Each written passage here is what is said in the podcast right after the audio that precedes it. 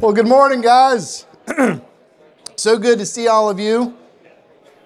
How crazy is it that the Advent season's upon us? This Sunday is the, the first Sunday of Advent, and if you don't have a church home, uh, we would love for you to spend Christmas with us here at Second. And then we have a, uh, a family service this coming Sunday night we call the Hanging of the Green.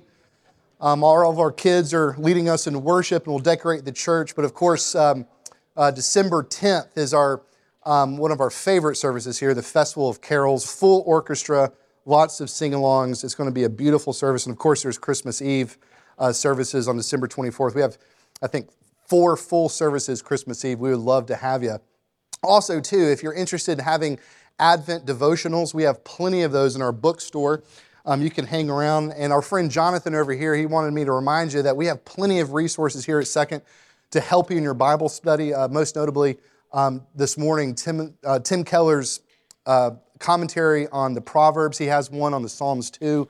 Um, so many things to help us in our study together. Tim is one of my favorite pastors and scholars, and he was actually a great help to me um, with our lesson this morning. Um, speaking of which, go ahead and flip open to John chapter 8. We'll be looking at uh, verse 12 through 59. We'll do our best to look at all of those verses. Um, as you're turning there, just a little bit of context. The last time we got together, uh, George spoke and he uh, taught on the majority of John chapter 7. And if you remember the context, Jesus and his disciples, uh, they were in Jerusalem at the temple during uh, the Feast of the Tabernacles. And as he was teaching, we saw that the hostility towards Jesus was growing. In fact, it really started growing in chapter 5, and it's a major theme in John's gospel. It just keeps getting worse and worse. Uh, the leaders in Israel, they, um, they're seeking to condemn Jesus, um, not only because of the things that he was teaching, but also because of what he was doing. He was healing on the Sabbath, which was a big no no. And we also saw, too, the crowds, um, they were divided on Jesus. After all they've heard uh, Jesus say and do, they're asking the question is this really the guy? Is this really the Messiah? The Savior of the world. So that was the context of John chapter 7, and that's the context really of our passage, uh, verse 12 through 59. Uh, but before we dive in, just a little bit of a side note. You'll notice that we're going to skip chapter 7, verse 53 through chapter 8, verse 11. Um, why are we skipping this passage, the woman caught in adultery? If you have your study Bible, most of your Bibles will have this little heading right above that pericope that says that the earliest manuscripts do not include chapter 7, verse 53 through chapter 8, verse 11. Um, just a little bit of background to that. Um, every single scholar that you would read, um, liberal, conservative, whatever biblical scholar, they would tell you that the Bible, the New Testament we have, is the most reliable, incredible document that we have from all of antiquity. Um, and the reason they say that is because of the amount of manuscripts that we have. We do not have the original, like the first copy that John wrote of his gospel. We don't have those original copies. We don't have the original copies of any document from antiquity. What we have are uh, copies and manuscripts of those copies. Now, for the New Testament, we have the most copies of any other document from antiquity. In fact, we have 5,000 copies of the New Testament, either in whole or in part. Now, say for example, Homer's Iliad. We have about 300 copies of that, and every single scholar say what we have as Homer's Iliad is the exact match of the original. So just compare that 300 copies. We have 5,000 copies of the New Testament. And uh, many of our manuscripts, the earliest of which are within two generations of the actual historical happenings, which is highly significant. Okay, so here's the thing though. Our earliest manuscripts do not include chapter 7, verse 53 through chapter 8, verse 11. They actually don't start showing up until about the mid ages. All of the early church fathers do not comment on this section either. So, what that tells us is that the woman caught in the adultery story most likely happened. It was most likely passed down orally, then a scribe or scribes in the mid ages decided to insert it into John's gospel because a lot of the themes are similar. But that's the key phrase. They inserted it. And we know they inserted it too because if you look at last week's passage and our passage today, the context is exactly the same. The language is very, very similar. They, they just line up. In fact, the early church fathers, they go from you know, chapter 7, verse 52, straight into chapter 8, verse 12. It was inserted. Even the common language that we see in that story, um, the woman caught in adultery, it's a bit different than the way that John writes elsewhere. So again, most likely that story really happened, passed down orally, but we, what we know is, is definitively sure it was not part of John's original gospel, which is why we're skipping it this morning. You know, we want to study God's word, we want to submit to God's word that we know is his inspired word, right? So that leads us to our passage this morning, chapter, uh, chapter 8, verse 12 through 59. And fellas, this is such an important and significant passage because, again, in it, Jesus gives us another I am statement where he says that he is the light of the world. It's unbelievable. What does it mean that Jesus is the light of the world? And, and what does that mean for a bunch of guys like us? Well, he explains it to us in verses 12 through 59. We're going to read the chapter in its entirety. Um, we're going to do our best to comment on every section, but uh, we probably won't get to it. What I want us to focus in on, though, are verses 1 through 30 to really zero in on that I am statement. What is Jesus saying? That he is the light of the world. It's very, very significant. So let's look to God's word together, starting in verse 12. Hear the word of God. again, Jesus spoke to them, saying, Now, that word again is important in context. It picks up right where John chapter 7, verse 52 left off. Again, Jesus spoke to them, saying, I am the light of the world. Whoever follows me will not walk in darkness, but will have, key phrase, will have the light of life. So the Pharisees said to him, You are bearing witness about yourself. Your testimony is not true. Jesus answered, If I do bear witness about myself, uh, my testimony is true, for I know where I came from and where I am going, but you do not know where I came from or where I'm going. You judge according to the flesh. I judge no one. Yet, even if I do judge, my judgment is true, for it is not I alone who judge, but I and the Father who sent me. In your law it is written that the testimony of two people is true. I am the one who bears witness about myself, and the Father who sent me bears witness about me. They said to him, therefore, Where is your Father? Jesus answered, You know neither me nor my Father. If you knew me, you would know my Father also. These words he spoke in the treasury as he taught in the temple. But no one arrested him because his hour had not yet come. So he said to them again, I am going away, and you will seek me, and you will die in your sin. Where I am going, you cannot come. So the Jews said, Will he kill himself, since he says, Where I am going, you cannot come? And he said to them, You are from below, and I am from above. You are of this world. I am not of this world. I told you that you would die in your sins, for unless you believe that I am He, you will die in your sins. So they said to him, Who are you? Jesus said to them, Just what I've been telling you from the beginning. I have much to say about you and much to judge, but He who sent me is true, and I declare to the world what I have heard from Him. They did not understand that, that he had been speaking to them about the Father. So Jesus said to them, When you have lifted up the Son of Man, which that's pointing to his work on the cross, when you have lifted up the Son of Man, then you will know that I am he, and that I do nothing on my own authority, but speak just as the Father taught me. And he who sent me is with me. He has not left me alone, for I always do the things that are pleasing to him. And he was saying these things. Many believed in him. So Jesus said to the Jews who had believed in him, If you abide in my word, you truly are my disciples, and you will know the truth, and the truth will set you free.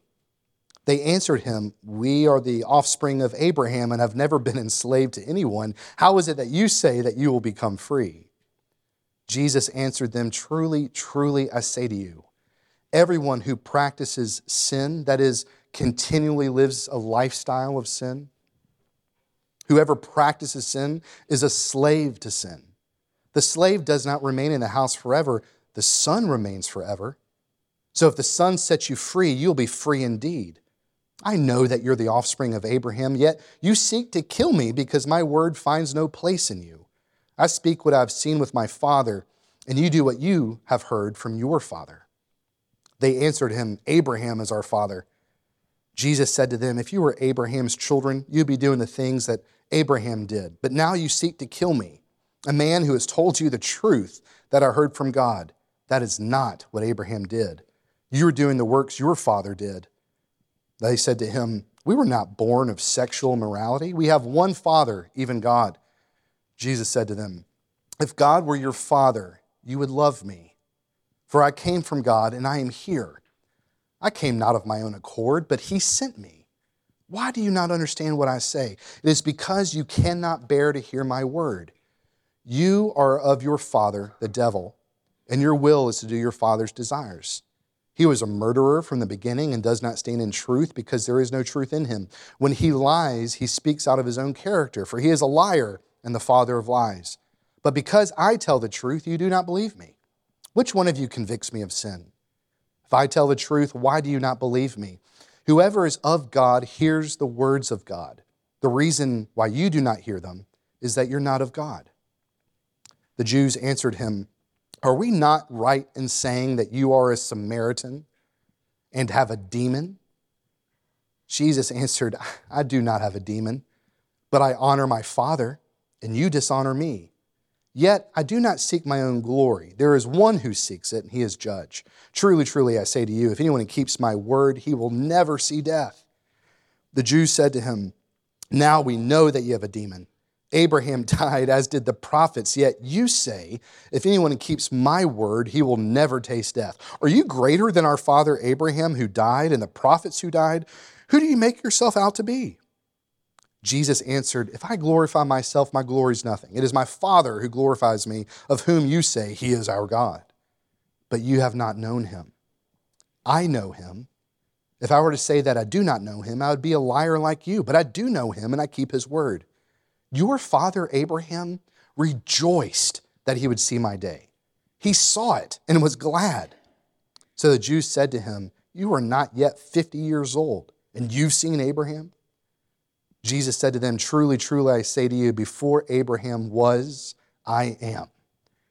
So they picked up the stones to throw at him, but Jesus hid himself and went out of the temple. Brothers, this is the word of the Lord. Let's pray together. Heavenly Father, we are so grateful um, that you give us your words so that we might know truth, and that you give us your spirit that we might understand it and respond to it in faith. And so, Lord, we pray that you'd send your spirit down upon us, um, that you would open our hearts and our eyes to see marvelous things, and by the power of your spirit and your grace, you would make us more and more like your Son, who is the light of the world. We pray in his name. Amen. A lot of you guys, um, well, I've said it before, I'm a huge World War II nut. Um, my dad was that way, and we just watch all of the old black and white movies and read all the books, history books, like the boring ones. I mean, in my house growing up, you know, Battle of the Bulge with Henry Fonda was a Christmas movie. You know, we, every year we just love that stuff. Um, I recently read a book and even watched a miniseries about the book. It's historical fiction called All the Light You Cannot See. Um, Netflix has a mini. Have y'all seen that or, or, or uh, read the book? I can't recommend it enough. Again, it's historical fiction, but I'll give you this, uh, the synopsis of it. It's about this young French girl who happens to be blind.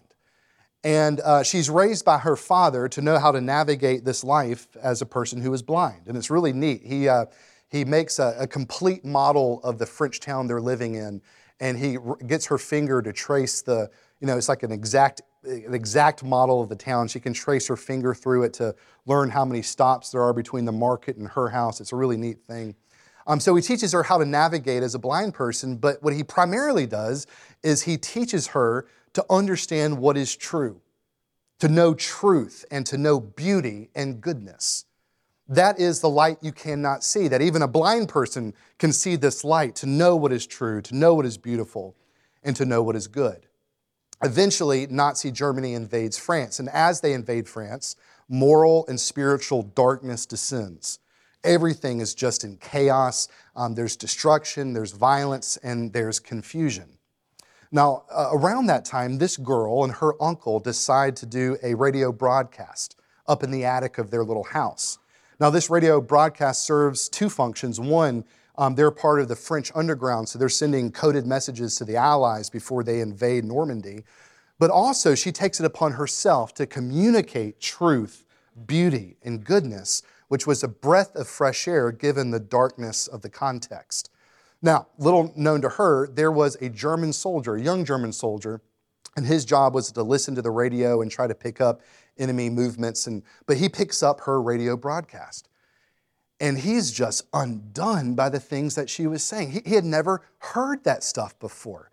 Um, just little nuggets of truth, nuggets of beauty, and nuggets of goodness. And, and it completely transformed his life, so much so that he became uh, disillusioned with the German war effort and all the propaganda that he actually um, went AWOL. He left his unit in order to find this girl for two reasons. One, to protect her from the other Germans that were trying to find her and kill her, because again, she was sending coded messages. But also so that he could learn how to live a life of truth and goodness and beauty. And there's this one line that just gets me every time. I'm going to butcher it because, you know, I don't have a French accent, but this is what the girl says. It's so beautiful. She says, In this time of darkness, moral and spiritual darkness. In this time of darkness, remember it is light that will last forever, and darkness lasts not even for a second when you remember to turn on the light, the light you cannot see. I love that for a number of reasons, but here's two. One, the whole context reminds me of the context in which we live. Obviously, we do not live in Nazi occupied France.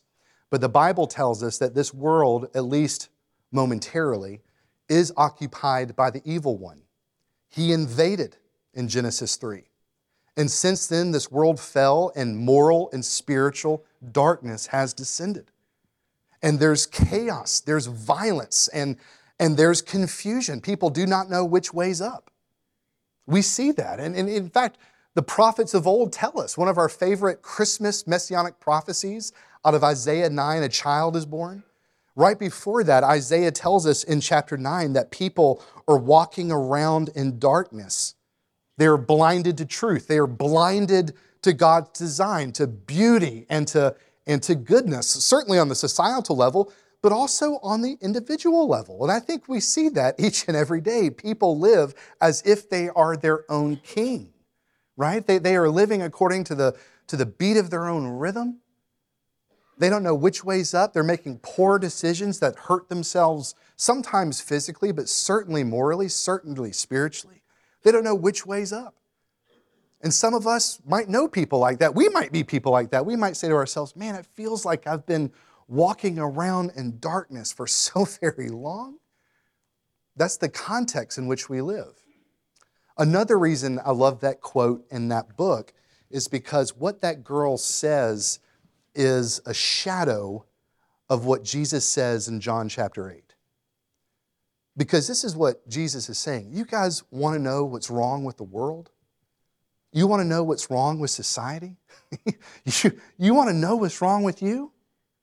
You got to turn on the light.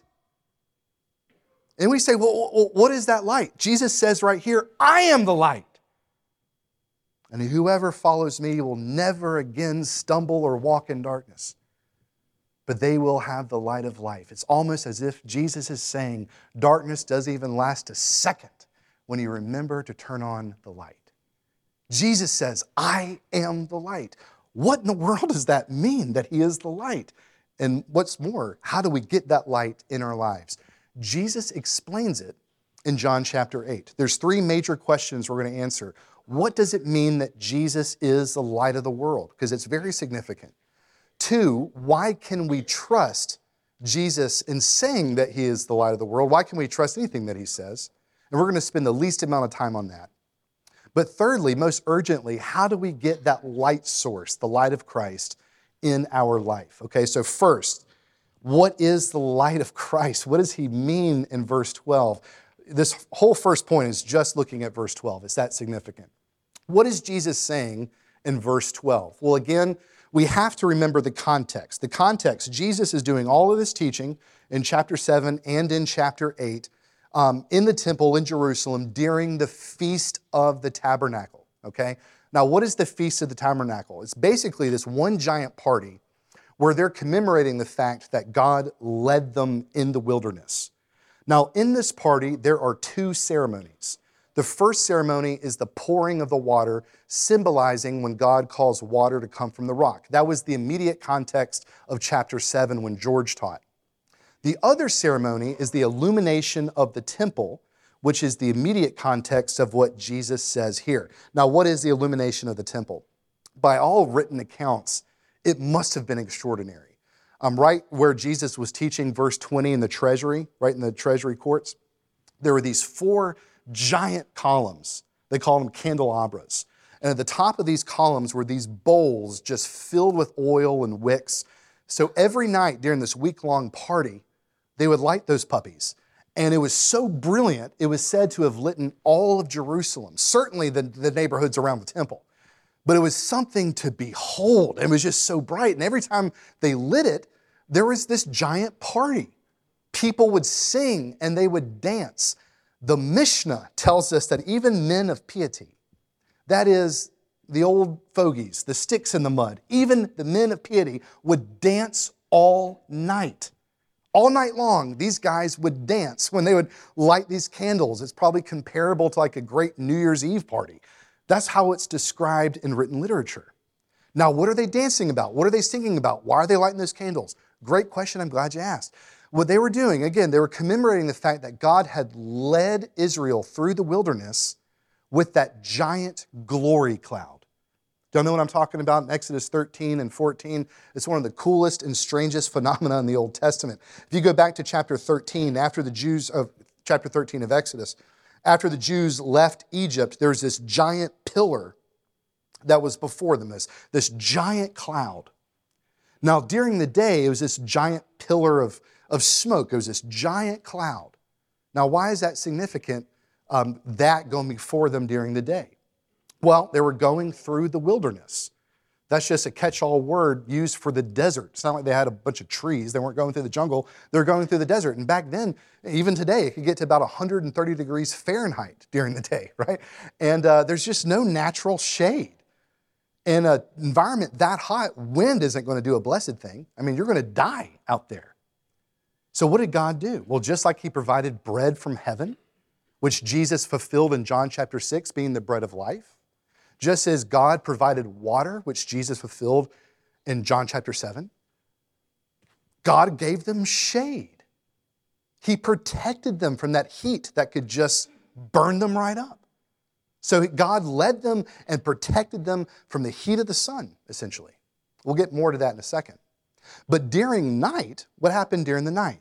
Because again, they didn't have artificial lights back then. They didn't have you know, they have flashlights, they have miners' helmets. There wasn't street lights out there. It was pitch black in the dark. And there's predators out there, and they could get lost. And so, what did God do? He provided a pillar of fire to light the way so they might know the way in which they should go. Okay, so what do we have here? In the Old Testament, we have the very presence of God, His Shekinah glory that was guiding God's people and protecting God's people. And so, here in this Second Temple Judaism party where Jesus is, everybody is celebrating that.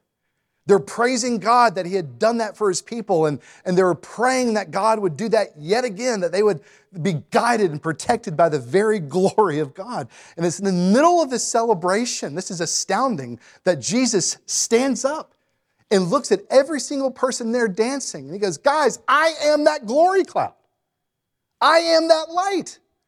I was the one who guided your ancestors, and I'm the one who protected your ancestors. I am the Shekinah glory.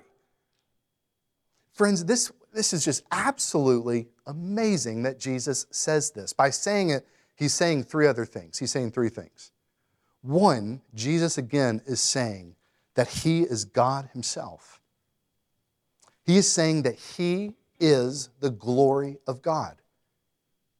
And he says this throughout the entire chapter. That's why they try to stone him at the end. But that's what Jesus says right from the very get go in verse 12 when he says that he is the glory cloud. He, I mean, he is the glory of God incarnate. The Apostle John, remember, says the same thing all the way back at the beginning of the gospel in verse 14.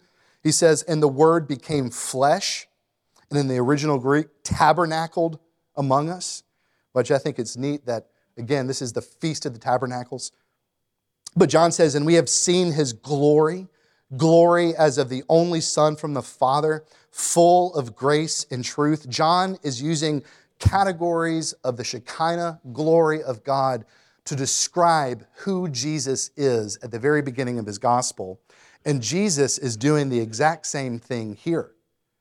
He is, he is telling the crowds that he is the glory of God. He is the presence of God. He is the Word of God incarnate, and He has come to show the way to people who are trapped in darkness. He has come to show truth, to show us which way is up. He has come to expose evil and to put out darkness forever. That is exactly what Jesus is saying in verse 12. But not only that, he is also saying, just as the pillar of smoke, the pillar of cloud uh, guarded God's people, Jesus has come to guard us too. Now, how does Jesus guard us? How does he provide shade? There's another really cool passage in Exodus chapter 4, I believe, verse uh, 19, when um, Israel, or uh, rather Egypt is, is hot on Israel's tail. You know, the entire host of Egypt is coming after Israel, and Israel, they have the Red Sea in front of them. How does God provide for them? Well, the angel of the Lord in that pillar of cloud moves from in front of Israel to behind Israel. And so it's basically like this barrier, the angel of the Lord, this pillar of cloud that places itself in between the people of God and the enemies of God's people. The New Testament says that's exactly what Jesus Christ does. He puts himself between God's people, his people, and his and our enemies. As the angel of the Lord, he absorbs the arrows of the accuser. He shields us from the heat of our own consciences. Every single one of us have heard, and tell me if I'm wrong, but every single one of us have heard whispers from the devil himself that says, How could you possibly believe that, that God loves you, you miserable little sinner? We've heard that. We've heard our consciences say the very same thing when we remember past sins or current struggles or things of regret. How could God ever possibly love a slime bucket like me? We've all gone through that. But what this reminds us of is remember that Jesus Christ is your shade. Remember the gospel. Romans chapter 8, 31 through 38. Paul writes, Who shall bring any charge, accusation against God's elect? It is God who justifies. Who is to condemn?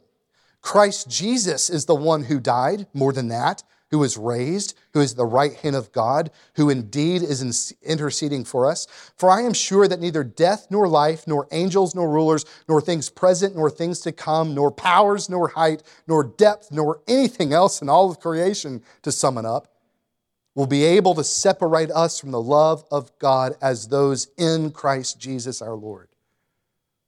So the Bible is saying that if you belong to Jesus, He is your shade. He is your protection from anything that could possibly harm you, truly harm you. He's got you in His hands. He absorbs all of those accusations and those condemnations which we rightly deserve upon Himself. He guards us, brothers. Lastly, Jesus says, just like that pillar of fire, He also guides us. Now, how does Jesus guide us? Well, again, we live in a darkened place. We live in a very confusing world, and people are going to still live confused lives. I mean, seriously, apart from Jesus, we are blind. We're going to be seduced by the zeitgeist of culture, as so many of our friends are. We're going to be confused and seduced by that. We're going to be allured by all the political rhetoric we hear each and every day. Mammon will become our God. We will live as if we are our own kings. We will pretend that this world is all that there is. And again, we'll go on and on, stumbling in darkness like so many people around us.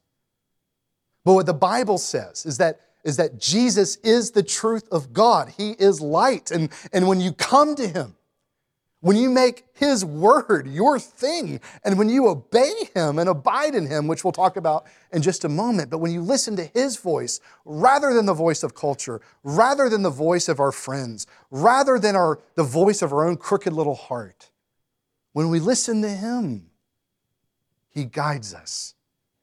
Of course, there's intellectual enlightenment. We become wise to the things of God, don't we? Think about before you came to Jesus how you thought the world worked, but then you come to Jesus and your eyes are just, this is what life is about. This is truth. This is beauty. This is goodness. God's word does that. It makes us wise to the things of God. We understand how humanity works, how we're supposed to love our neighbor, how we're supposed to manage our finances, how we're supposed to lead our family, and all of the rest. It makes us wise. But even more than that, it brings us spiritual enlightenment. He reveals to us the will of God for us to be saved in Christ alone. We learn truth, don't we? That, yeah, we really are sinful people, more sinful than we ever thought imaginable. But we also learn, too, that in Jesus Christ, we're more loved than we ever dared to dream. Jesus awakens us. He, he becomes our light. Now, now, how does he do that now? Because he's not physically present with us. He's at the right hand of God the Father. Well, right now, this is how he is our light through the Spirit and through his word. That's how he guides us as his people. Romans 8, again, Paul in verse 13 says, All who are sons of God are led by the Spirit of God. And how does the Spirit of God lead the people of God? He does so through the Word of God. Psalm 119, 105 Your Word is a lamp to my feet, a light to my path. One of my favorite pastors, I've quoted him before, H.B. Charles, you know, he summarizes it like this it, it is the will of God to have the Spirit of God, to use the Word of God to transform the people of God into the image of the Son of God. That's what Jesus is saying. the, friends, the riches of what Jesus is promising here cannot be overstated. Because the Bible says we live in a darkened, fallen world, and without light, we are done for. We will die. But what Jesus is saying here is that all these miraculous things that the people of God experienced in the Old Testament is merely an hors d'oeuvre to what he's offering. He is the true bread of life that gives life to our lifeless souls. He is the living water who produces within us a stream of, of never ending joy. And He is the true glory cloud that protects us and guides us, not just for 40 years, but for all of eternity. And so in verse 12, Jesus is saying, Do you want that? And anybody in their right mind says, Of course I want that. How do I get that? Well, he's going to tell us. But first, he says why we can trust him. So, point two, in verses uh, 13 through 19 and verse 23, we see why we can trust Jesus. Now, the context here, there's a lot of back and forth, so I'm going to do my best to summarize it. You know, shockingly, the majority of this crowd rejected outright what Jesus had said in verse 12. And this is their argument in verse 13. In verse 13, they says, Here you are you know, you're appearing as your own witness, which, come on, Jesus, um, you got to know your Bibles. That means that uh, if you don't have two witnesses, your truth is unverifiable. Therefore, we don't have to listen to you. Now, essentially, they get that from Deuteronomy chapter 17 and verse 19. Um, they're appealing to a Hebrew judicial system. They have to have two witnesses for, for truth to be verified. Now, they're taking that out of context, as we'll see, and they're manipulating it. But this is what these jokers are doing. They are pinning their unbelief on a technicality, right? That's what they're doing. They're saying, I mean, essentially, they're saying, Jesus, you've provided us some really great evidence, and Jesus has. You've given us every reason to believe you, but you know, we're not going to submit to you. We're not going to follow you as king because of this right here, which is completely moronic. But isn't that how most people function today? I mean, most people try to get out of believing and submitting to Jesus by doing the exact same thing. They just appeal to moronic deal. You know, like, you know, youth pastor, you, you present some really great evidence here, but, you know, my parents are good people. They don't go to church. I don't think I have to really do what you're, as long as you're a decent person, you're good. Or, Pastor, you made a great comment, but you know, I'm only 40 or 50. I, I still got some years to sow my oats here. I'll get serious with Jesus in my 60s and 70s, right? You know, we've heard people say that. We may have said that before. But doesn't that just go to show you something peculiar? When you trust Jesus, He really does become your light. everything makes sense finally. But when you reject Jesus or keep Jesus at an arm's distance, which is true of most cultural Christianity, darkness really does descend. And those asinine excuses we have make sense to us, which is really just the noetic effect of sin. It makes us dumb. Right? But here's God. God is a gracious God. And in His grace, Jesus plays ball with these people and gives them every reason to believe what He says in verses 14 through 19. He says a lot, but I just want to focus on two things. First off, He appeals to His relationship with His Father. This is what He says in verse 16. If you look at verse 16 and really the surrounding verses, Jesus, He keeps on saying, My Father who sent me. And we already know why the Father sent Jesus you know, the, in love, he sent his son that should whoever believe in him might not perish but have eternal life.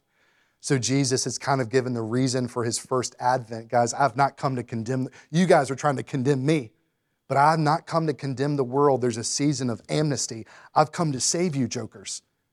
But in the midst of that, notice what Jesus discloses. He discloses that his Father is his witness.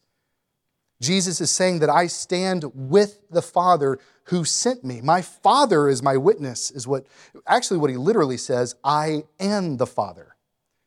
And that beautifully, again, expresses his godness, his, his deity, which was the life force of Jesus, his very heartbeat, his oneness with his Father. But what Jesus is doing in these first couple of verses, he's making an extremely important claim. He's talking about his oneness with why can you believe me?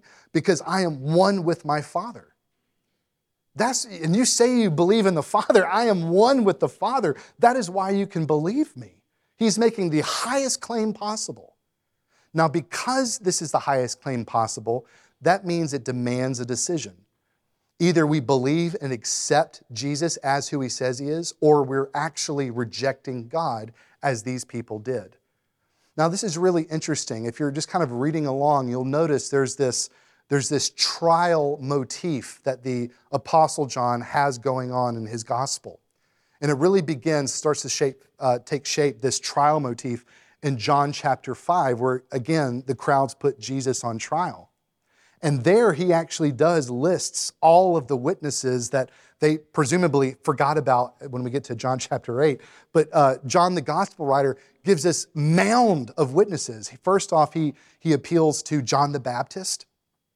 John the Baptist witnesses, Jesus witnesses to himself, the Father witnesses to Jesus, the Moses, who you love so much, witnesses to Jesus. So the first five books of the law, which you hold so dear, appeal to Jesus, is what John, the gospel writer, is saying. Furthermore, the Holy Spirit testifies to Jesus, and the disciples are testifying to Jesus. So there's this mountain of witnesses that authenticate the truth claims that Jesus is making for himself, yet they still reject Jesus. So, right here, they're not really asking for witnesses. They're just throwing something out there to hope it sticks on the wall to get them out of having to follow Jesus because Jesus has already done what they're asking for, which just goes to show you the natural fallen heart needs more than evidence. It needs more than apologetics. Evidence and apologetics are extremely important, we should be ready to give a defense of what we believe. And, brothers, there is mountains of evidence, objective truth, even around the, the resurrection. And if the resurrection happened, that means everything else that Jesus said and did is absolutely true. But there's still people who reject Jesus. So the natural heart, it needs more than convincing. Jesus tells us what it needs in, in John chapter 3. They need a new heart. They need a revived heart. They need grace in their heart. So one of the things that we learn here is that belief, brothers, it's a gift. If you believe, praise Jesus because you didn't come to that you know, on your own know how. That's God's grace in your life. But nevertheless, one of the things that Jesus appeals to why we can trust him is because he is one with the Father. His second appeal is to his origin, verse 23. Jesus says, Guys, I am not of this world. That's why you can believe me. You know, first off, I'm not like you because I, I did not originate. That's what we learn in John 1. Jesus tells us that, that he is pre existent, that he is eternally one with the Father, that he is eternally God. He is not like the crowds because Jesus was always wasing. He's always been. But here he gives another proof, verse 23. He says, You can trust me because unlike you, I am not of this world. Now, why is that significant? I quoted this guy in our first lesson together, a famous German philosopher, Ludwig Wittgenstein. This is why that's significant. Ludwig said, The solution to the plight of man in space and time must lie outside space and time. He says, We can't even define what life is unless we are looking at life from the outside. He was a non believer, he's just an intelligent guy. He says, We can't even define what life is unless we're looking at life from the outside, which no mere mortal can do.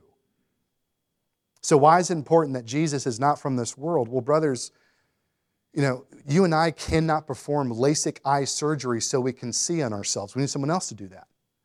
We cannot perform heart surgery on ourselves so we can live. Someone else needs to do that. What Jesus is saying in verse 23 is that he is uniquely qualified to do all of those things.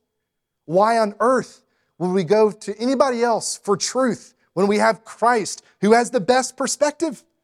God Himself, who is not of this world, He knows exactly what is wrong with this world and what this world needs. He knows how to fix this world. He knows how to fix us because He's not of this world, is what He's saying which is one of the reasons these guys had no idea what Jesus was saying. They didn't understand his teaching.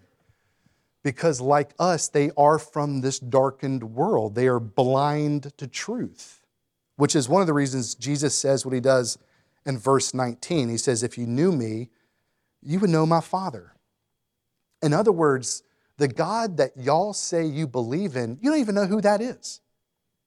But if you do want to know him, and if you want to know what's going on, what's wrong with the world, what's wrong with you, and, and how you can be fixed and how you can have, how you can have light, come to me, and all, all the mysteries of divinity will unfold for you. You'll know the Father because you know me. How can you say that, Jesus? Well, he'll tell us explicitly in chapter 14, verse 6 because I am the way, the truth, and the life, and, and no one comes to the Father except through me. It's really cool what Jesus is doing here and what he did back in chapter 5. He's basically moving the cheese on the crowds. The crowds thought they had Jesus on trial. But it turns out Jesus really had them and all of us on trial. He said, I'll give you all the evidence you want. Do you believe me? I've given you every reason to do so. So Jesus says a whole bunch in verses 13 through 19, but two things he appeals to his godness, his Godhead, that he is in relationship with the Father, that he is one with the Father. And he also appeals to the fact that he is not from this world. He has the best perspective of what's wrong with the world and how to fix it. Now, lastly, and this is the most urgent question how do we get the light of Jesus Christ in our life? Because remember who he is. He is the glory of God. He's the very presence of God. He will guide us and He will protect us and He will give us the light of life. I mean, how do we get that? Well, Jesus shows us. He shows us in the remainder of these verses, primarily 24 through 59, but He lays it out simply in back in verse 12, that second half of verse 12. He says, You want this light? What does He say? Follow me. Whoever follows me will not walk in spiritual and moral darkness, but they will have the light of life. So, how do we get this light? We follow Jesus. And the question is, how do we follow Jesus? Well, he tells us. First off, we must see our need of Jesus. Verses 24, 28, 31 through 38. Most people, when, when they talk about following Jesus, they typically talk about following the model of Jesus, doing what Jesus did, emulating Jesus' life. Now, that's very much a part of discipleship. Now, he is a model for us to follow. But Jesus gets a little bit more specific than that. It is clear that he is saying that we must understand our need of him. Look at verse 24. Verse 24, I mean, guys, we got to see our sin problem. In the middle of this back and forth with the crowds, Jesus lays down a very important truth. He says, apart from him, we are in sin.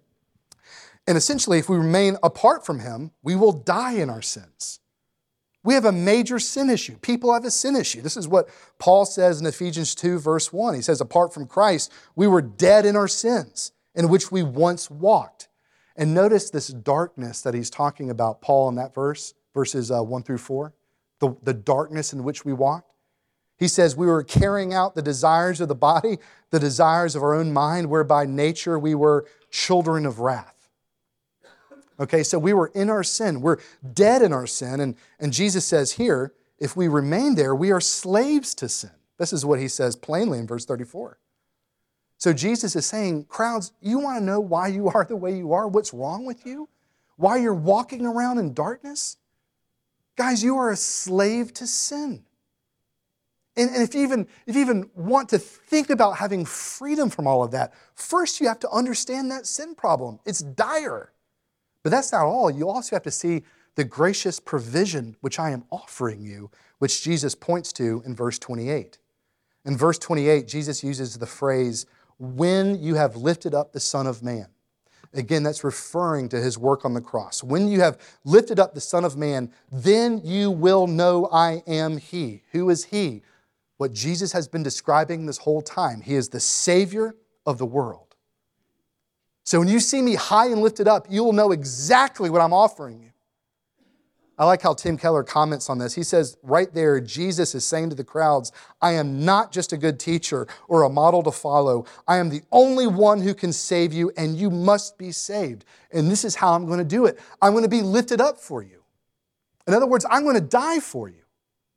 I'm going to be crushed so you can be healed. I am going to die alone in darkness so that you might have the light of life. I'll be cut off so you can be brought in.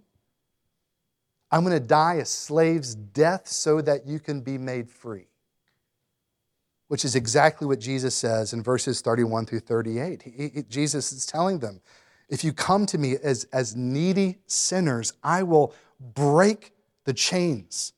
I will take you out of the dungeons of darkness, and you will be free, finally. And you will enjoy all the freedom that the Son of God enjoys but you must see your need for me. So, first and foremost, we must see our need of Jesus and come to Jesus. Then, secondly, in 39 through 41 and 56 through 58, we must obey Jesus. Once we come to him in belief as our Savior, we must obey him. Obeying Jesus is really what it means to abide in his word, which is what Jesus is primarily talking about in verses 31 through 38. To abide in Jesus means that you actually trust him um, that you know that His Word is your everything. You make it your home. You're not going to follow it perfectly in this life because you're, because you're a sinner, but you're certainly not practicing sin, which means that you're continually living in sin non repentantly. You're going to practice righteousness, that you live by repentance and faith. You, you're trusting in Jesus. You're making His Word your home. And he says that's what it means to follow me. Now, it's really interesting. In this passage, the unbelieving crowd again argues with Jesus that they weren't slaves, they were children of Abraham, which is hilarious to me. It really talks about how dark their hearts and minds are. Because the literal history of Israel, like for the most part, they were slaves, right? And like slaves for most of the most of their history, they were physical slaves. Because we've never been a slave to anybody. We're children of Abraham. And I really like how Jesus responds to them. He breaks out a little bit of biblical theology to, to counter their argument. And really, what he says in verses 56 through 58 and 39 through 41, you guys need to pump the brakes in this whole being related to Abraham thing. Okay, you guys have no idea what you're talking about. I mean, just think about Abraham. First off, I was the object of Abraham's hope. Okay, everything that that was promised Abraham, first off, finds its fulfillment in me. And furthermore, I am Abraham's God, the one that he talked to and listened to, the one that he was being led by is actually me, okay? So let's go, let's go easy on this whole Abraham thing because before Abraham was, I am, is what Jesus is saying.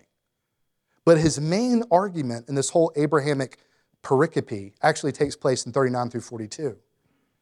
And what he is saying to the crowds essentially is that the promises that were made to Abraham of the sonship and all the rest had nothing to do, has nothing to do with being biologically related to Abraham. In other words, it doesn't matter how religious your family was. It doesn't matter who your mom or your dad was or how well you know, you know, Sunday school. It doesn't matter. That stuff doesn't matter. What matters is, is that you believe in the object of Abraham's hope, which is me. And if you actually believed in me, you would obey me just like Abraham did. But you don't, is what Jesus is saying. So we must obey Jesus. I mean, John takes this up in the rest of his gospel, or his epistles rather. In 1 John chapter 1, verse 3, we've been studying the epistles of John in our Sunday night uh, worship services. But John in chapter 1, verse 3 of his first letter says, And by this we know that we have come to actually know Jesus if we keep his commandments. Again, not perfectly, but if you're obeying Jesus, if Jesus is your everything, if you're being guided by his word, well, that's pretty darn good evidence that you actually know who Jesus is. 1 John chapter 3 verse 24 whoever keeps his commandments abides in God and God in him. What Jesus is saying is that to follow me means first off you come to me as your savior.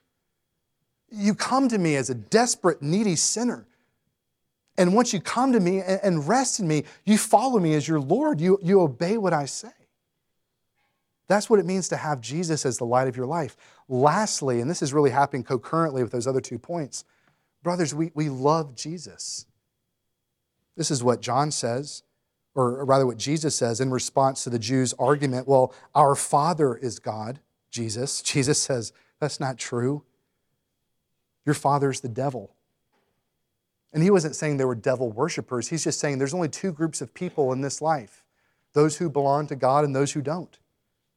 And you know who belongs to God by the fact that they love me, Jesus. This is what he is saying. That the true sons and daughters of God will share the same affections that God has for Jesus. They will love Jesus. I mean, if, if one believes and loves God, one would believe in and love Jesus. This is the reason because uh, Jesus and the Father are one, and Jesus is the only begotten Son of God. Therefore, you cannot be a true child of God and not be in love with Jesus. And again, the Apostle John picks that up in his letters. He says, The true children of God will not be in love with this world, and they will not be in love with the things of this world. They will be smitten, absolutely in love with Jesus. Jesus will be in the apple of their eye. Why? Because they know and believe that they are in the apple of Jesus' eye. Because that's what John says, that he first loved us. One of my favorite passages in John we'll get to is in John chapter 15, when Jesus commands his disciples what he says here. He says, Abide in me, abide in my word, obey me, abide in my love, is what he says. Why? Not to earn our discipleship, not to earn him, but so that we might know how much He loves us, so that His joy might be in us and our joy be made complete. That's why we abide in Jesus. That's why we obey Jesus. That's why we love Jesus. Brothers, not to earn His love, but to live in response to the love that He has already poured over us. But, th- but this is what it means to follow Jesus, to have His light. We come to Him as needy sinners, and we obey Him in love because he first loved us. This is the summary of John 8. It's just fascinating. It's amazing. Remember who Jesus is talking to. He is talking to a whole bunch of rebels. He is talking to a whole bunch of blasphemers, slaves to sin. And he says, Do you guys want to be free? Do you want to finally understand what life is about, who the Father is? Do you, do you want to be guided and protected for all of eternity? Verse 12 Come to me, and you will never again walk in darkness. You will have the light of life. And that means two things. First off, it means that we actually have our eyes opened to truth and beauty and goodness, but it also implies that, brothers, we actually become little reflectors of light, which is unbelievable. That former just grubby sinners like us, not only does He open our hearts and open our minds and open our eyes, but He actually uses us as little reflectors of light.